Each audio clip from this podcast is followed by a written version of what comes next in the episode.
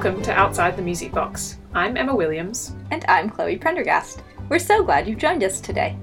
We're both violinists based in the Netherlands and have created this podcast as part of our search to find fun new ways to share and talk about music we love.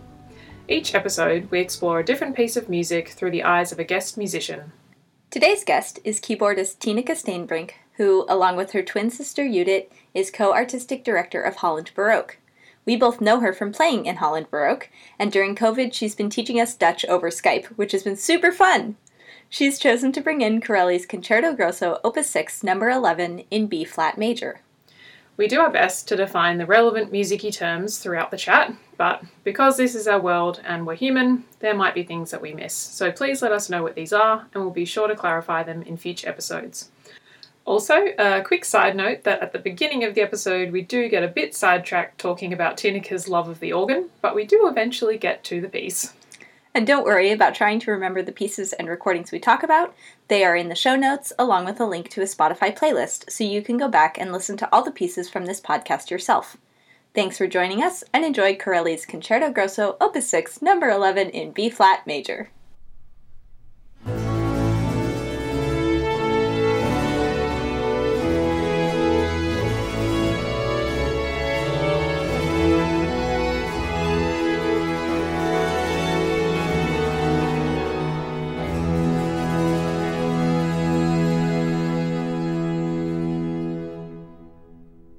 Hi, thanks for joining us.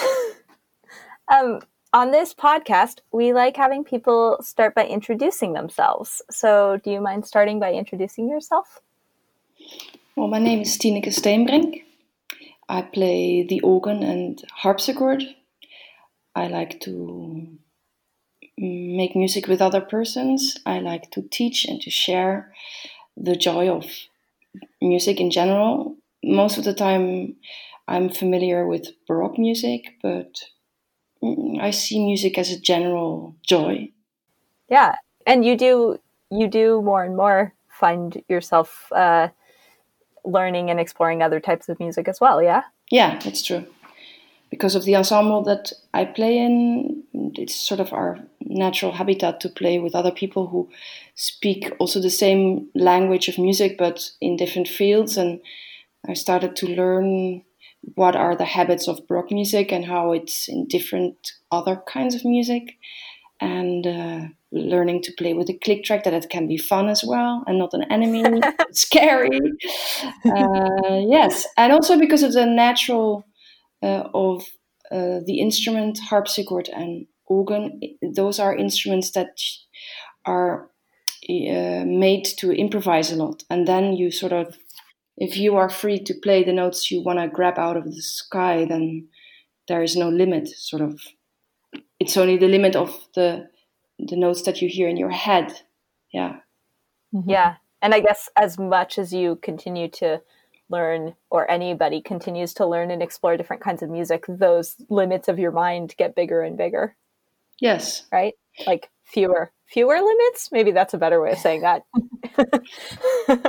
I feel that if I if I sit behind an instrument, my first nature is to play just what I dream or just to dream away in the instrument. Then I feel the most connected to it.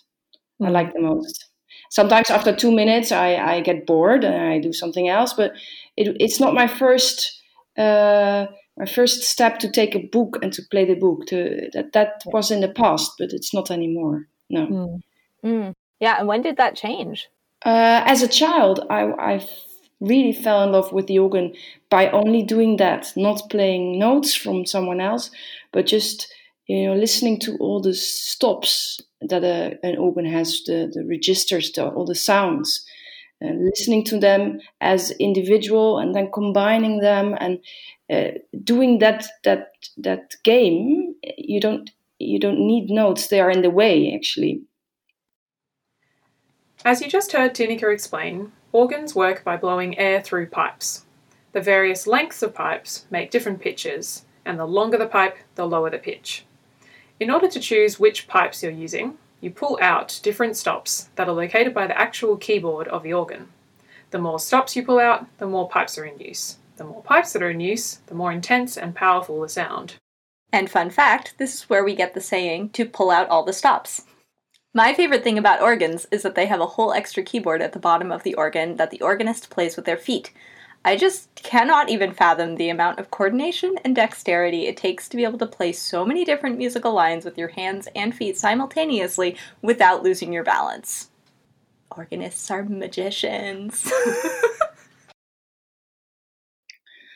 so I, I, that's how I started, and then of course when I got the lessons, I uh, they teach me how to to read the notes and and and then to get your technical level. I was doing that for a long time, but then over the years I went back to this first step, and it's it's actually a dream concert that I want to give, but I I'm still too shy. But to to share an audience how what I hear in an instrument to, to just to give a that the, program notes it's only like prestant, uh, kromhorn, uh, octave four foot, you know, all this, the, these are the names of the stops on the organ, and then and then I only play as I do when I'm alone to share that, but still too shy. Wow! I would love that concert. Can, can you please do that? you can start small, just like start with us and then we'll just slowly expand. Yeah. it's scary because sometimes I, I get very in, inspired by a certain sound and I can improvise for a very long time, but I can't promise it, you know? No, of course. Yeah. Mm-hmm. Um, also, can you talk us through what the stops of an organ are? Like, how does that work? Yeah, it works basically like an orchestra that you have the basic sound. Uh, we call that eight foot because the lo- lowest pipe is uh, eight foot long. And then you have that, that would be the, the violins until the cello, like. And then mm-hmm. if you take the double bass, which is an octave lower, we call that the 16 foot because the lowest pipe is 16 foot long. So clever. Yeah.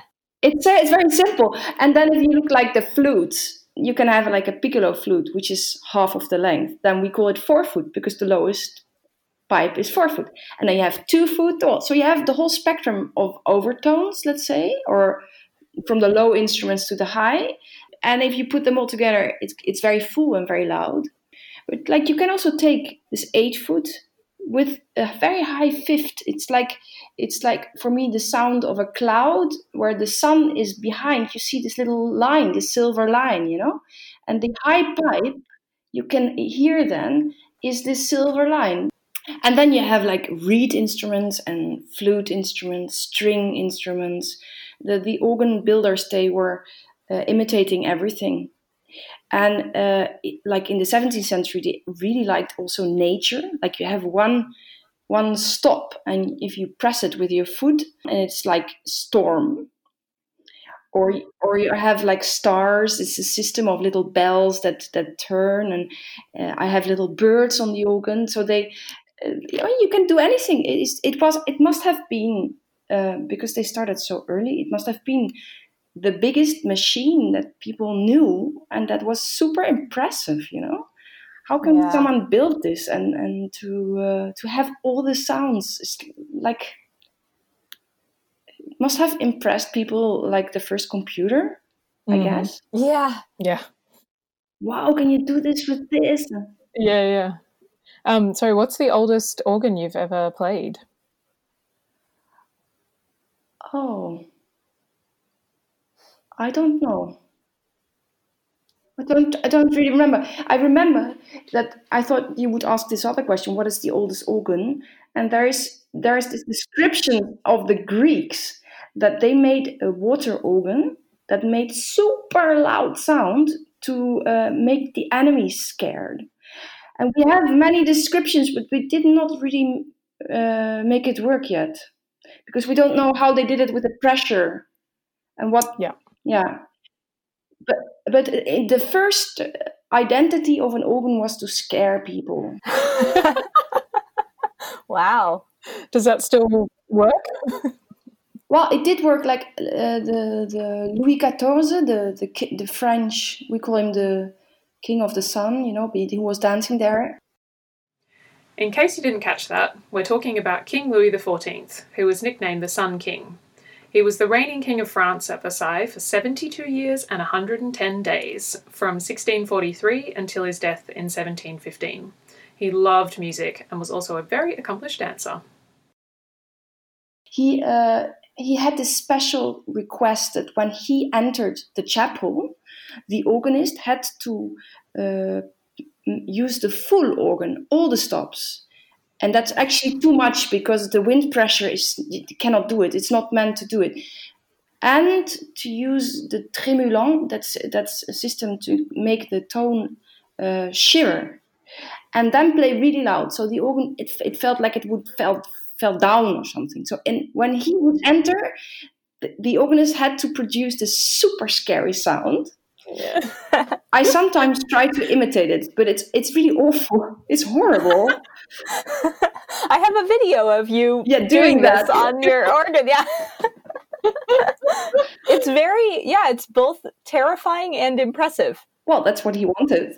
Yeah. Yeah, clearly the king of France. Yeah, exactly. you should be both terrified and impressed. Yeah, yeah.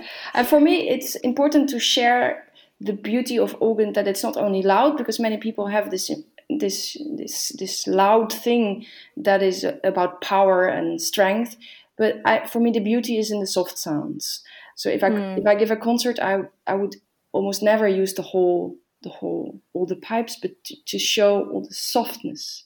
And it's incredible that that that most of the organs there are built so so well that with one pipe they can fill the whole church you know. And this filling the, the room with soft sounds that uh, impressed me as a child. I, I, I that, that, for me that's an amazing feeling. Fill room with sound. Mm. yeah, yeah yeah. absolutely Tineke just talked about the contrasting sounds an organ can make, both huge and scary, as well as soft and soothing. Here is an example of an organ piece by Bach that you may have heard that's very famous and is often used for scary scenes in movies or as a general theme song for Halloween.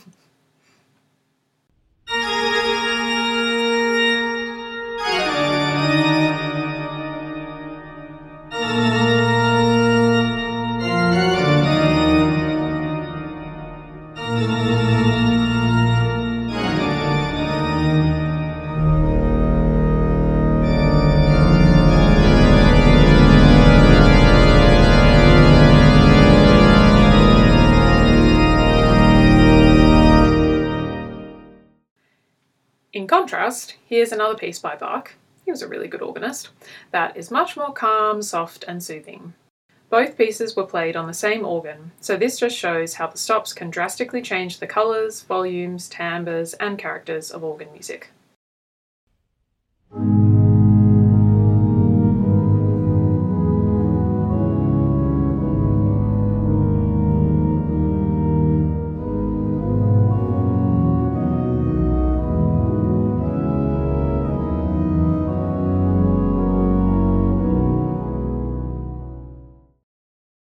And so, can you tell us about your organ? And what's what's her history? Can you tell us about that? To be honest, we don't.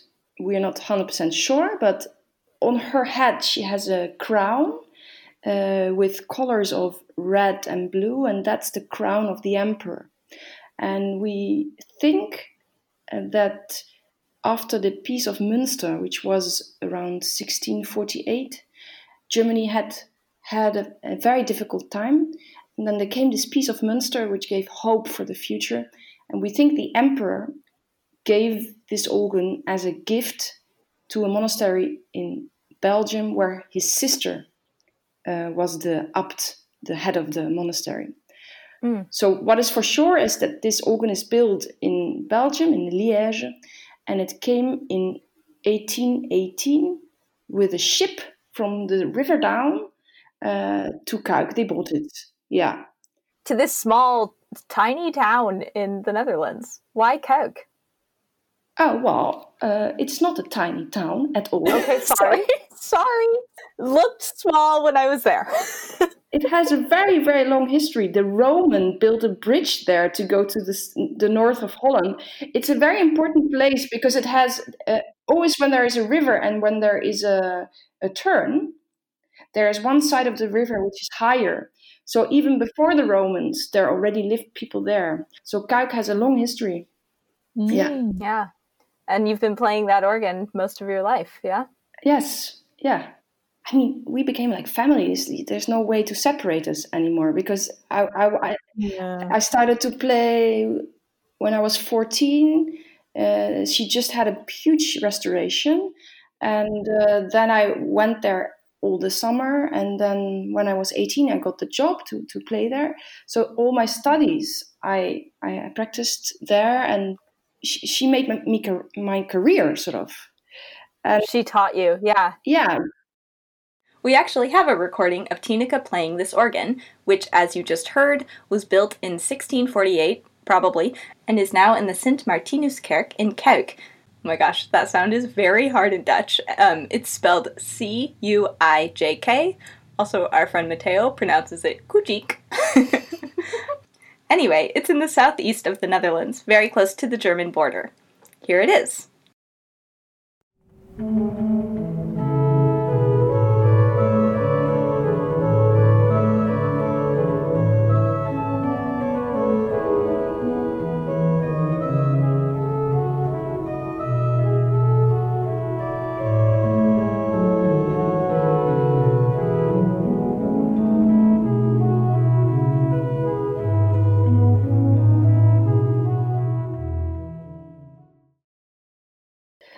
And of course, I mean, if, if you play the organ, you, I'm obsessed by many many instruments. Like there's this this website of Schnitger, that's a German organ builder that also built many organs in Holland, and you just can see all the organs that he built. like if I'm a little bit tired, I'm just gonna click on all those and I'm gonna read which stops he, he made. Such a nerd.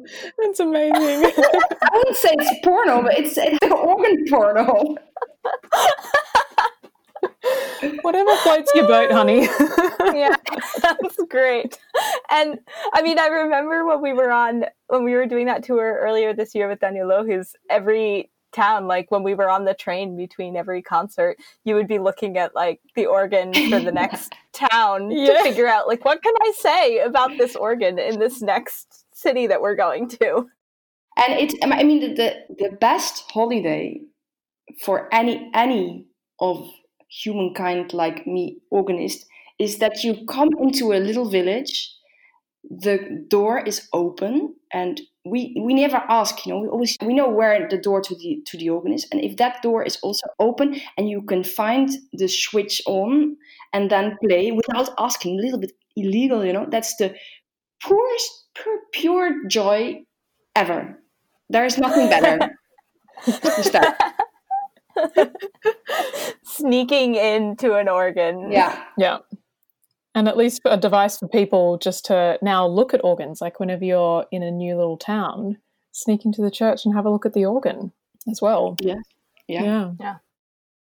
So, as we've been editing this podcast, it is currently early July, which I think should be summer, but here in the Netherlands, it does not feel like it. It has been very rainy and very windy for far too long, and we're pretty sick of it. Yeah, but uh, we have realised that doing a deep dive into watching internet videos of organists playing in beautiful churches is a perfect rainy day activity. So, if you're in a rainy place like us here in the Netherlands or in the Southern Hemisphere in the middle of winter, would highly recommend. We'll put a link to the All of Bach website, which currently has 107 organ videos, so get on it and send us your favourite organ pieces. Um, now, I hate to take you away from your first love, the organ. Yeah, yeah, yeah. okay.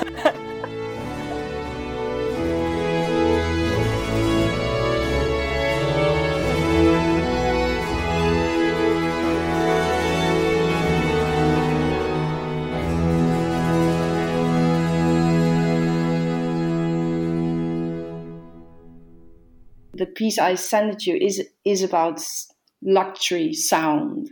Yeah. Mm, yeah. Can you tell us about that piece? uh, it's a, a, concerto grosso by uh, Arcangelo Corelli. Um, I sent the first movement, which is slow and has this, as we call it, Corelli bass. So there is a certain bass line that is has is named by his first composer, which is Corelli. And uh, the bass line makes little steps up, two steps up, and then go back to the first, and doing that in at several pitches, and it gives gives a slow swing, sort of, and the chord progression is also slow, but it gives a lot of space to improvise and to fill to fill this slow beat. Mm, and that yeah. I, I think is super sexy. It's just amazing, and it's just he he made this bass line that was giving inspiration for very very long time. Yeah. And like even if there came in the music history in like a new time, people are always talking about Pergolesi to be new and new fashion, blah blah blah. Well, if I listen to his Stabat Mater, it has again this bass line. There's nothing changed. It, it is Yeah. like so. I'm always fascinated by someone who who starts something and that it's inspiring for people for hundreds of years. I mean that that that those moments are so amazing, and and also that his idea of making this baseline it's so perfect and it's so simple. There, it's it's not a complicated discovery or something. It's just in its simpleness. It's it's adorable. Mm. yeah. How do you feel when you play it? I mean, I guess because you have all of this freedom, you um, you just see the the, the simple bass line, and um, I'm not sure are there numbers for the chords above this bass line in the original? Yeah, part? because what he does is that the bass line has slow progression in the chords, and then you can sort of make little dissonance, and then there's so much time to to squeeze all those dissonances. So it's it's it's the luxury of of the of the time that uh, gives the uh, those dissonances a lot of space. Yeah. yeah. and the dissonances yeah that that creation of enough time to sink into the dissonance and then super effect of relaxation of the dissonance. Oh, and then comes again a new one. Ooh. Yeah. it's yeah yeah. Listen out for how the music moves quite slowly. This allows time to sink into the dissonances which sound painful and crunchy to us. And then when the harmonies resolve we feel a really great sense of relief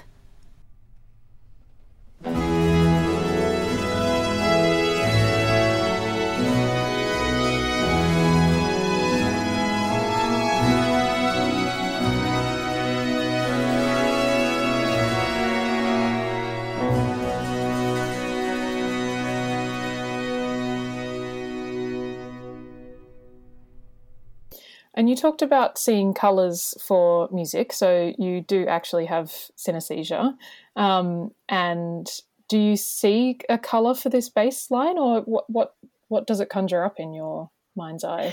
Uh, no, the, because the color is always uh, connected with the tonality. Okay, So it's for the Pergolesi a different one than for this one. right. Like the F, F minor Pergolesi beginning is for sure brown. Yeah, and this B flat major is is is uh, is like the um, very light blue, see through blue. Yeah, wow. like the sea, you know, in the in the in the east of, of Europe, that it's so see through, very clear. yeah clear blue nice And so it doesn't. Does it change the color as the dissonance come and go, or do you have this general blueness of the whole movement for your for you? Hmm, it depends. Sometimes there is one particular harmony that changes the color, but there is a gen. I mean, in this music, there is a general harmony, and he doesn't go very far away from the B flat. That comes later. um and when was the first time you played this piece do you know do you remember Uh, I think that was during the was during my studies when I got to know all this repertoire for the Baroque.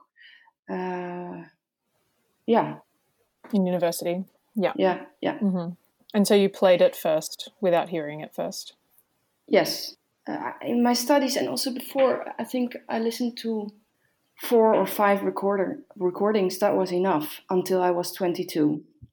whoa I wasn't someone who was was absorbing music through uh, through recordings, I went to a lot of concerts, also with my parents.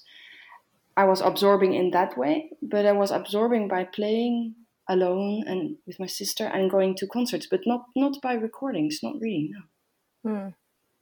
Yeah. Were you playing with other people? When did you first start playing in larger groups? Hmm. From when when I was eleven, I was organist in the church, so I had to carry, I had to get them singing, you know, which is not. Yeah. but that was that. Then you you are st- sort of still alone because there's not a there's no talking, there's no connection. Uh, so I played a lot with my sister as children, and then the first big groups came in, yeah, during the studies.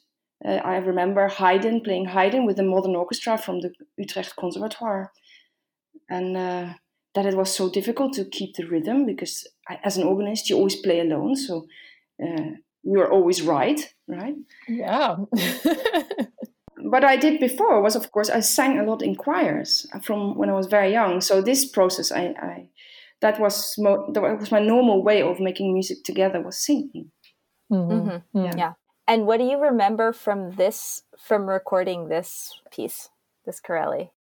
Total excitement, like like drugs. Mm-hmm, mm-hmm. we were like over the moon to do it eh, because it, the idea of having four harpsichords four lutes, two organs. I mean, they have this huge group, and eh, I remember the first rehearsal. It was it was a mess. It was those lute players. Everyone wanted to play the last note, you know. So you hear like ping, ping, ping, ping, ping, ping, ping, ping, and then someone lost. Oh, ping, ha ha ha ha ha ha ha. We first had to had to learn how to how to structure it in a very short amount of time. We we had to find it out.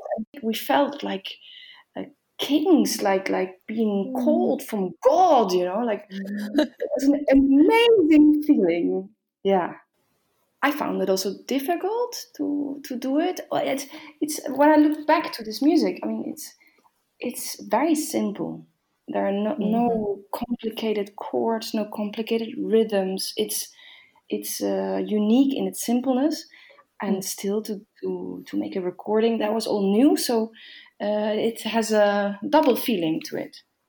Yeah. And it's really it's simple but it's beautiful. Yes. Yeah. Mm. It's just incredibly beautiful. Yeah. yeah.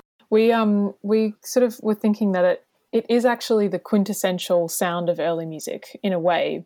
And I think that I'm I'm not sure if you agree, but you were talking about how this bass line then was used and and carried through hundreds of years.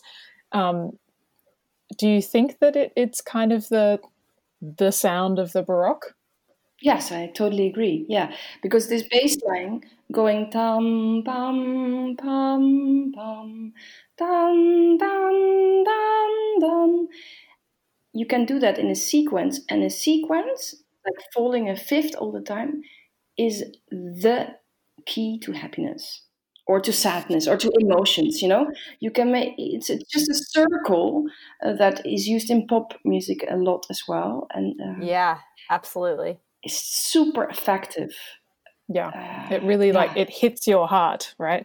Yes. And i'm now at the moment i'm studying the art of the fugue of bach and he uses this all the time in the interludes because if you have the beginning of a fugue you have all the entrances of the voices and after that the brain needs some relaxation and then he always brings this in because then in sequence ah oh, we can breathe out again. Then we sort of relax the ears are clear again and then he can go for a next round of all the voices that have themes or contra subjects or the whole yeah whole right. fugue shit. The whole thing yeah. He really gets it going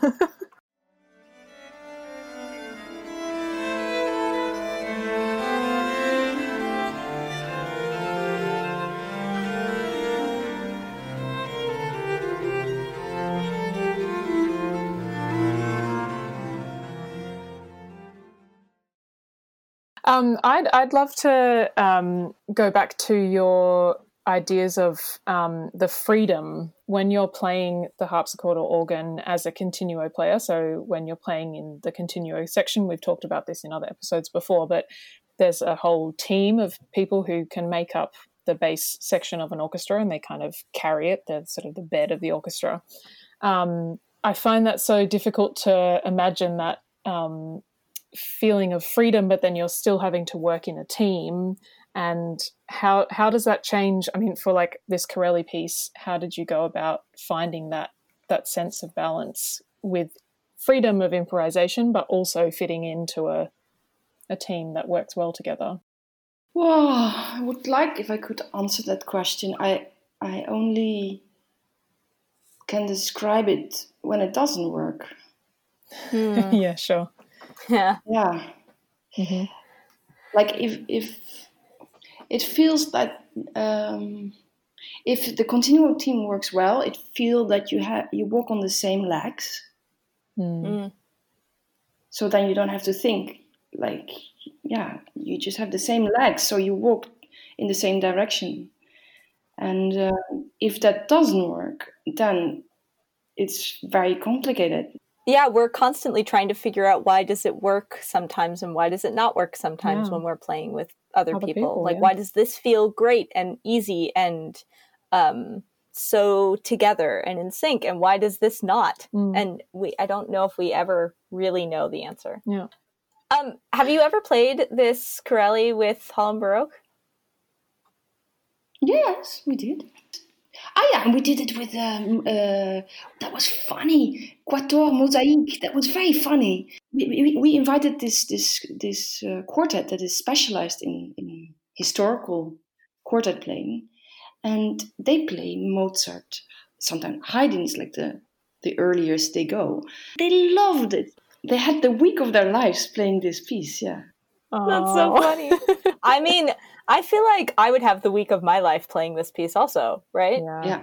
And you feel it in your body. Whenever you play this music, you just feel it and you feel like your body is with you and you kind of get in that sense of flow where everything's working in balance with each other and it invites you to to just just go and have fun and not think too hard about, you know, anything really.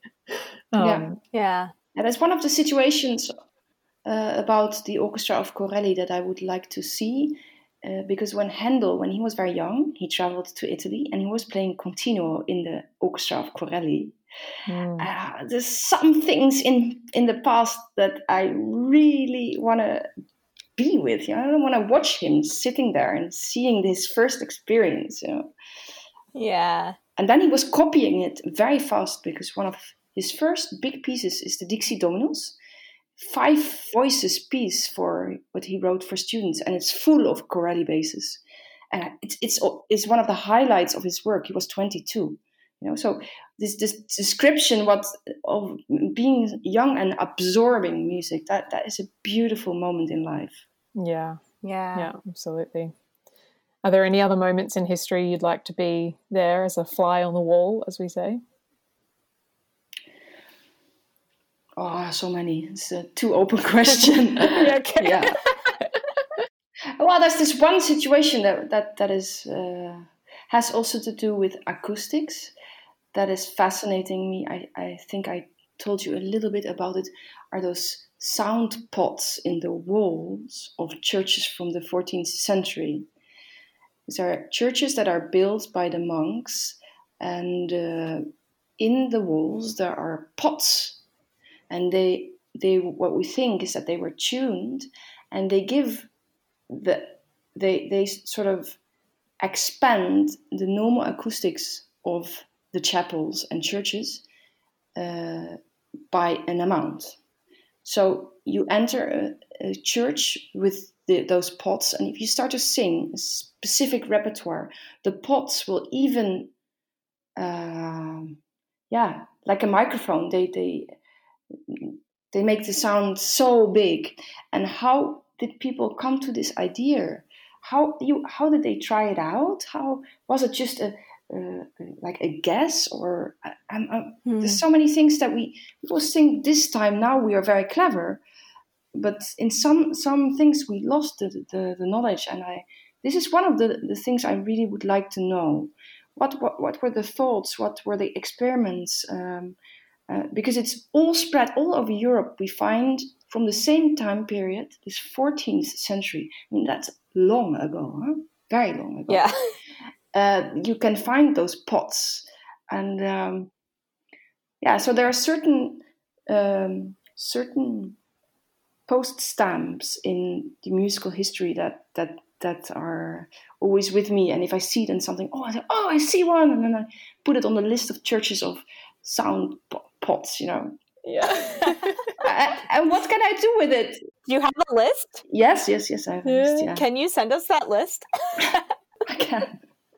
Okay, great. And I mean, Facebook is great for this kind of knowledge yeah. or, or, or, collecting knowledge because uh, you know it's it's it's not a serious research that I'm doing because that I, I can't I don't it's not my field but it's like research for hobby and for just just because of curiosity and just this fascination is great and yeah. uh, and also fun if, if, if you use Facebook for this because other other weirdos like me they they you can see oh others are even more fascinating you know and yeah. fascinated by the same and you get huge text of people and stuff.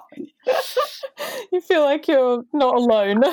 No it feels feels that i'm in a community or yeah.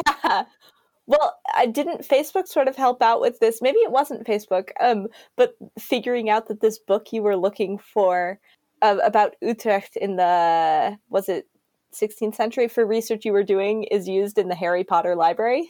That's like my favorite yeah. thing that we found out recently. in the movies. Uh, no, it, yeah, in the movies. It, it was just uh, Google. That was just Google. It was just okay. Google.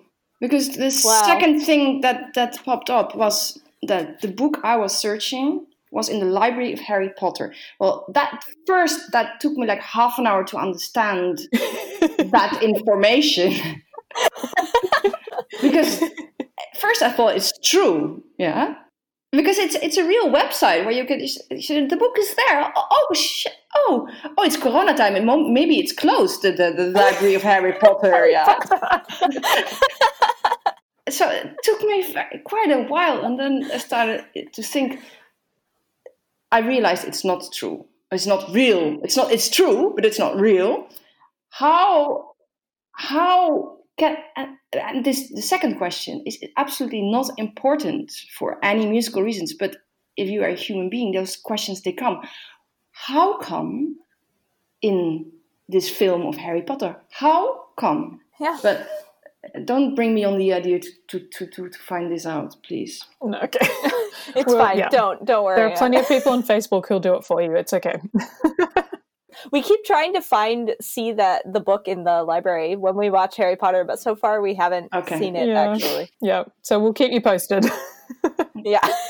in our serious endeavor to research Harry Potter movies. All right, let's go back to the piece. okay, yeah, sorry. Is there in, um, in, in, your is there in your podcast a lot of giggling? Yeah, well, yes, it depends. I mean, always. yes, yeah. There's always some. Yes. almost, almost always. There's yeah, a fair amount. Always, yeah. it shows we're having a good time. yeah. It's our podcast is really just us hanging out and having chats with people that we like. So that's that usually involves a fair amount of giggling. Yeah. so, um, okay, I have a, a story that goes through my mind when I listen to this concerto grosso.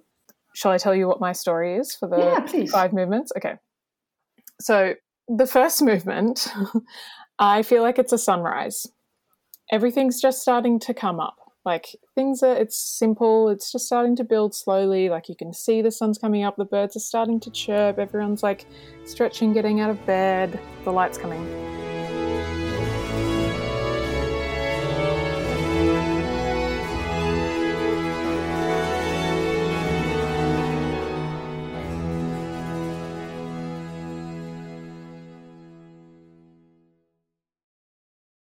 And then the second movement, it goes very contrasting. Like it's a very energetic, dramatic second movement, right? It just explodes with energy.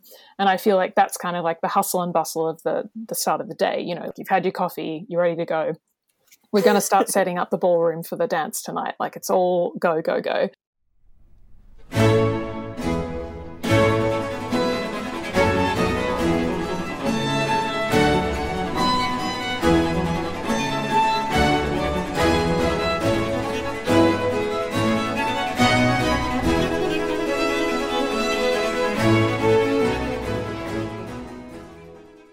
And then the third movement then slows down again. And we're we're having a bit of a rest. We're going to have this afternoon siesta because we have to save our energy for tonight. And um, you know, maybe we're a little bit worried. We're like, oh, I'm not sure if it's going to work out. Are people going to like me? Am I going to find a husband? I'm not sure what, what's going to happen at the ball, you know, because there's a little bit uncertainty in that third movement. Um, but but it's okay. Like we're just resting.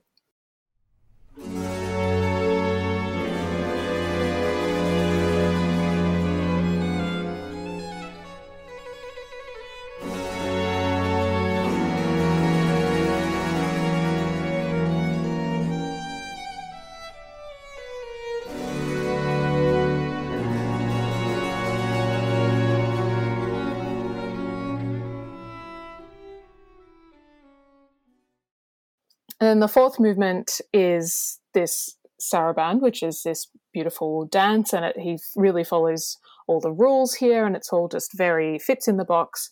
Everyone's wearing their beautiful dresses. They're at the ball. The gentlemen are in their suits, and um, and everyone's dancing to this, and they're sort of courting each other in that subtle way without saying anything.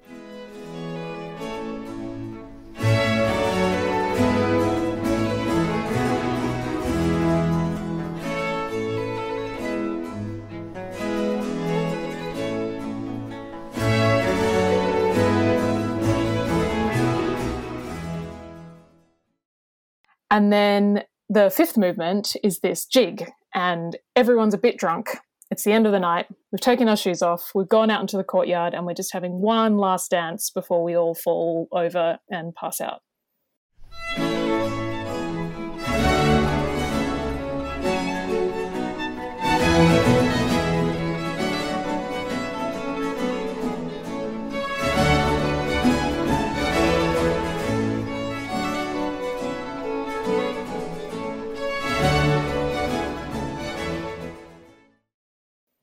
So that's my story.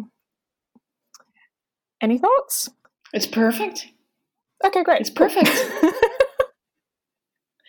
and and of course that is has to do with a, a long development of how a suite is built up, right? There's a first a prelude, and there's the allemande, the courante, and the jig. I mean, just as you describe, uh, the the, the follow up of the suite that took like 100 years to develop to a perfect perfect lineup. Hmm. why would you change that? It's just perfect. Yeah. Yeah. It's great. Yeah. Yeah, yeah it's true. Uh, that's one of the things that i'm that that uh, if you look at the ouverture of uh, handel mm. it ends up many times with a minuet which is quite mm. a downer after the then you have like dum ba da dum bum bum bum bum and because it's like wah it's down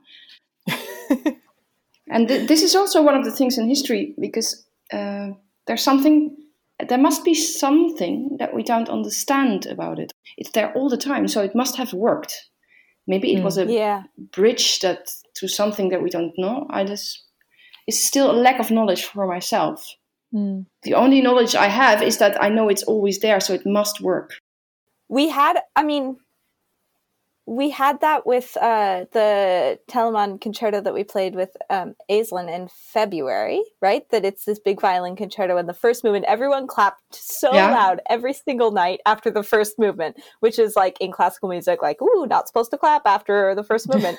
um, and everyone went wild every concert. Then there's a beautiful second movement, and then there's a minuet that ends it. It's the same thing. Yeah. In this time, musical suites like this concerto grosso followed a fairly standard order of dance movements. Usually they ended with an upbeat jig, like in this Corelli.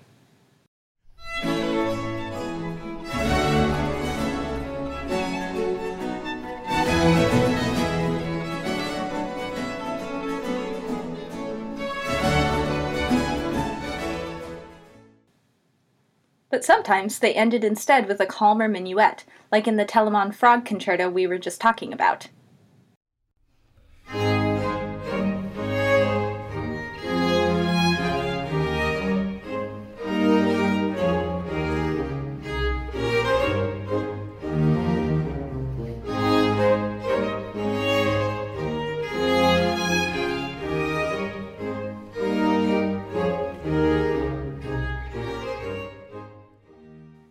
We're wondering here why some composers chose to finish with what we would consider to be a bit of a downer movement. And I remember we were talking about it at one point. I'm not sure if it was Aisslinn. Somebody said, well, yeah, you know, like the whole point then was to, this music was meant to really get people to feel a lot of different emotions. That was that was the point of music was to move move mm. the passions right and that mm. they weren't always supposed to end up so riled up and so the minuet was sort of to calm people back down ah yeah yeah yeah because it's too dangerous right if we because it's dangerous it's dangerous yeah. if we leave and we all feel too much right yeah. mm.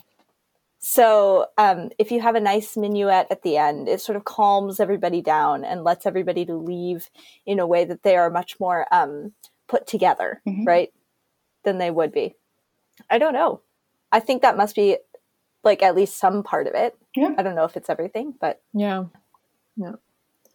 Um, Tini, do you have any other sort of adjectives or emotions that you associate with this piece? Well, that that's so great about our profession. It's of course also connected about the memories of doing it. You know. Yeah, of course. And uh, there's one. Uh, so as I told you, we were invited to play on the Early Music Festival Utrecht, which was a great honor. And uh, in that days, I was wearing lenses and sometimes the glasses. But in the afternoon, before the concert, I was preparing a soup and I took a chili.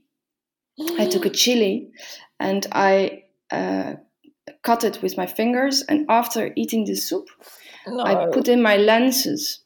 Ow, ow, ow.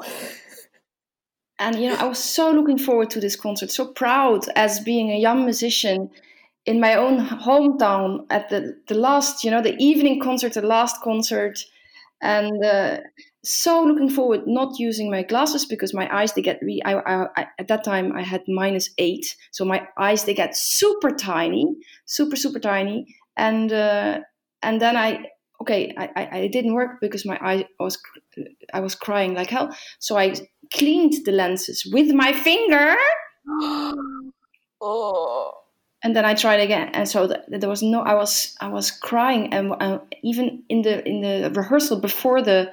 Of course, I was wearing my glasses because there was no way to put in the lenses, and then uh, I was crying even in the rehearsal. I couldn't put any makeup up, and it was all. I mean, you want to look, you want to, you want to feel good in your body, and part of being a musician is also that you look good. You know, you feel good. Yeah, you're on stage and people are looking at you, and yeah, yeah so this i remember i also think about this chili when i listen to the cd oh. Oh you poor thing.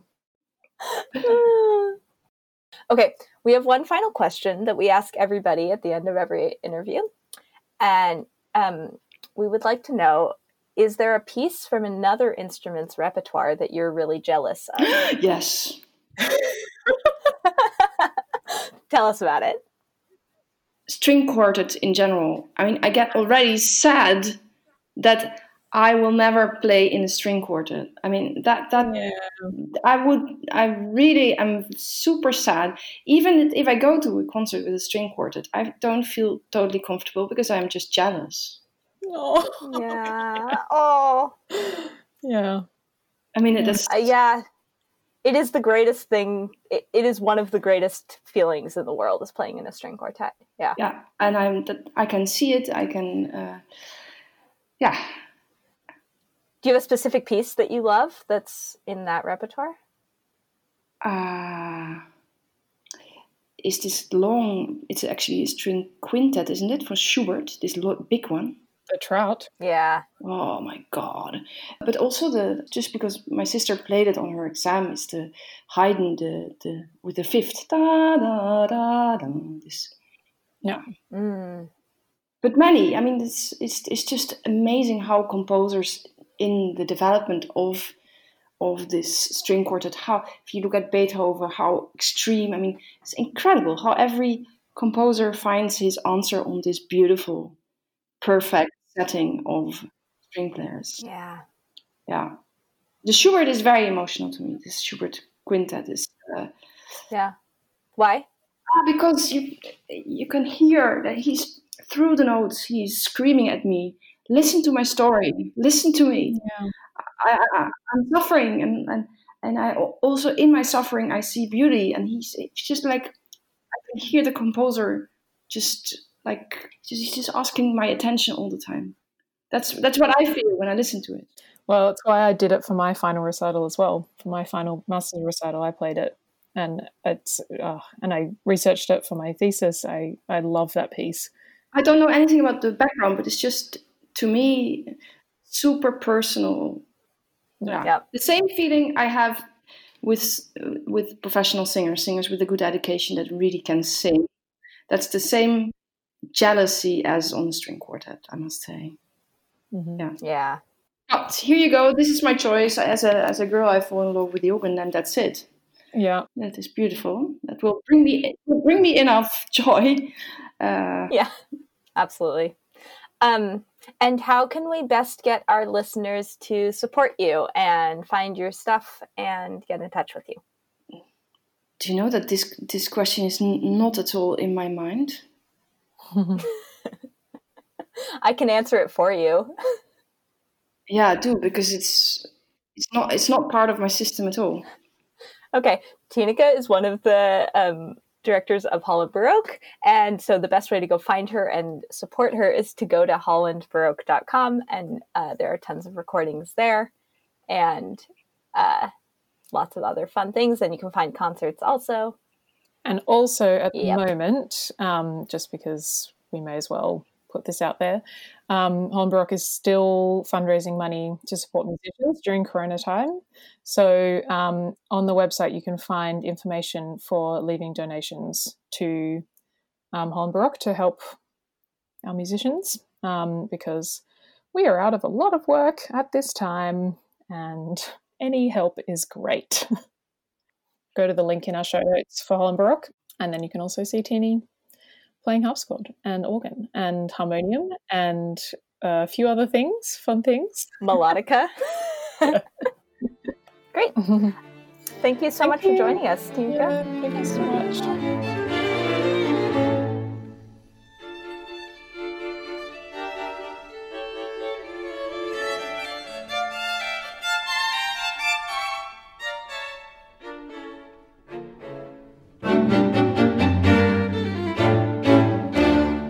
Much for tuning into Outside the Music Box. We hope you enjoyed our chat with Tineke Steenbrink. If so, please rate and review this podcast and tell all your friends about it. It really makes a difference in the algorithm of the internet magic and helps our visibility. We'd also love to hear from you. If you have any questions or want to share music that you love, you can write to us at concerts.musicbox at gmail.com or on Facebook and Instagram at musicboxconcerts. We're definitely keen to hear from you, so please write in with comments or questions and we'll get back to you. In the show notes, we've included links to three Spotify playlists one specifically for the pieces in this episode, and the others for all the pieces we've talked about on this podcast so far. However, we really encourage you to purchase music in order to support the artists. The best way to support Tineke is going to the Holland Baroque website, where you can also donate to help musicians with cancelled work due to the COVID crisis. We'll link these in the show notes as well. See you next time outside the music box.